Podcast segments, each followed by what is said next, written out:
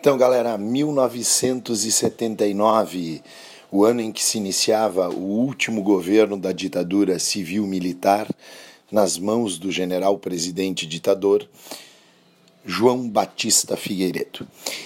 A precedência da sua eleição se estabelece em torno de alguns episódios importantes ao final do governo Geisel, com uma grave crise econômica, uma inflação galopante, crimes do colarinho branco, uma corrupção notória que acontecia nos bastidores do poder, nós tivemos uma grande greve no ABC Paulista, liderada pelo Luiz Inácio Lula da Silva, com mais de um milhão de operários mobilizados, o que prenunciava justamente uma mobilização política significativa da classe trabalhadora. Em 1978 também as eleições que formaram o Congresso, embora tivessem dado uma maioria para o partido oficial, a Arena, elas ele davam um sinal de que o MDB, as oposições, elas cresciam cada vez mais, sobretudo nos grandes centros políticos de São Paulo, Rio de Janeiro, Porto Alegre e Belo Horizonte. Em 1978, havia uma linha bastante dura de militares comandada por Silvio Frota, que eram conhecidos como os frotistas ou os aloprados. Eles queriam o recrudescimento do regime e nem cogitavam a ideia de abertura política. Em 1978, Geisel e, e, e Golbery Couto e Silva articulavam a ideia de uma transição negociada e sabiam que era o caminho melhor para evitar problemas futuros para os comandantes militares e suas ordens pregressas. Foi estabelecido uh, a ideia de conduzir essa abertura negociada e para enfraquecer esses aloprados, Geisel pôs fim ao AI-5 em 1979. Ainda em 78 foi feita uma estratégia muito inteligente para dividir a oposição, que foi a Lei Orgânica dos Partidos Políticos, que viabilizaria o retorno ao pluripartidarismo que havia sido findado em 1965 com o ato institucional número 2, que extinguiu os partidos existentes até então e estipulou o bipartidarismo com a Arena, o partido do Sim, e o MDB, o partido do Sim Senhor. Aí, em 1979, a vitória dos grupos moderados se estabeleceu. O ex-comandante do SNI, Figueiredo foi indicado pela Arena, enquanto que um general chamado Euler Bentes foi o candidato do MDB. Houve a vitória de Figueiredo e começava em 79, durando até 85, o último desses governos cívico-militares, civis militares. O vice dele era o civil Aureliano Chaves. Em 1979 foi aprovada a lei da anistia. Havia, sobretudo desde o assassinato de, Vlad de Vladimir Herzog e Manuel Fiel Filho, mas com especial atenção para Vladimir Herzog, um jornalista bastante famoso no Brasil, houve a retomada das ruas pelas populações, pelo, sobretudo nas grandes cidades. O povo foi para as ruas de novo e os paralelepípedos e cimentos das cidades viram novamente aquecer-se, se viram novamente aquecidos pelas caminhadas populares. O fato é que a pressão pela anistia era bastante grande.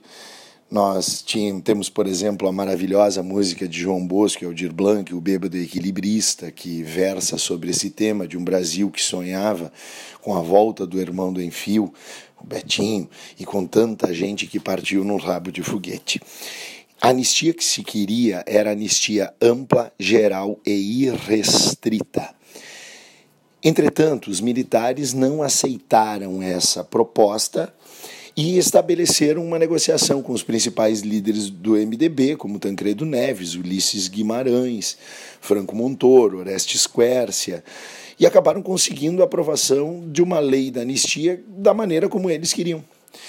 Nos disse Ulisses Guimarães que era a anistia que se podia e não a que se queria. E vários personagens que haviam participado, segundo os militares, da prática terrorista, não poderiam voltar para o Brasil, em função de terem pego em armas. E a anistia ela foi para ambos os lados, e jamais qualquer militar ou aqueles que a serviço dele atua, deles atuaram durante a ditadura foram julgados e condenados.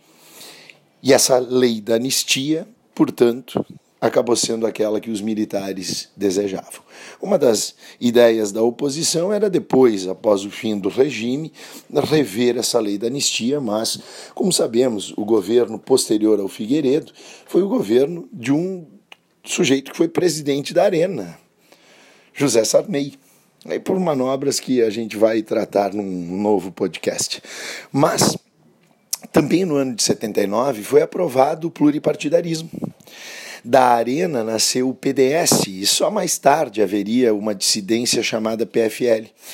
Mas até 1984, do partido que era o Partido de Sustentação do regime militar no Congresso, a Arena, nasceu um partido apenas, o PDS, enquanto que o PMDB deu origem a o MDB, perdão, deu origem a diversos partidos, como o PMDB, o Partido Trabalhista Brasileiro, da Ivete Vargas, o PTB, PDT, de Leonel de Moura Brizola, e nós tivemos também o Partido Popular, do Tancredo Neves, de breve duração. Mais tarde surgiriam o PSB, de Miguel Arraes, e o Partido dos Trabalhadores, em 1980. Os partidos comunistas só a partir de 85, após o término do regime civil-militar, da ditadura civil-militar, falemos bem claramente.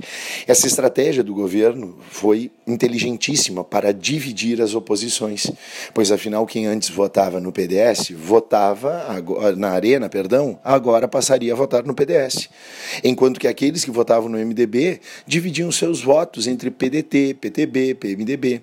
E esse resultado já ficou muito notório nas eleições diretas para governadores de 1982, quando, apesar de ter feito a menor quantidade de votos, o PDS fez a maior quantidade de governos, elegeu a maior quantidade de governadores, sobretudo nos menores centros eleitorais, com menor número percentual de eleitores, que eram estados do norte, do nordeste e do centro-oeste. Embora a oposição tivesse vencido em São Paulo com Franco Montoro e no Rio de Janeiro com Leonel de Moura Brizola, ficava notória a vitória da estratégia de divisão da oposição realizada pelos militares.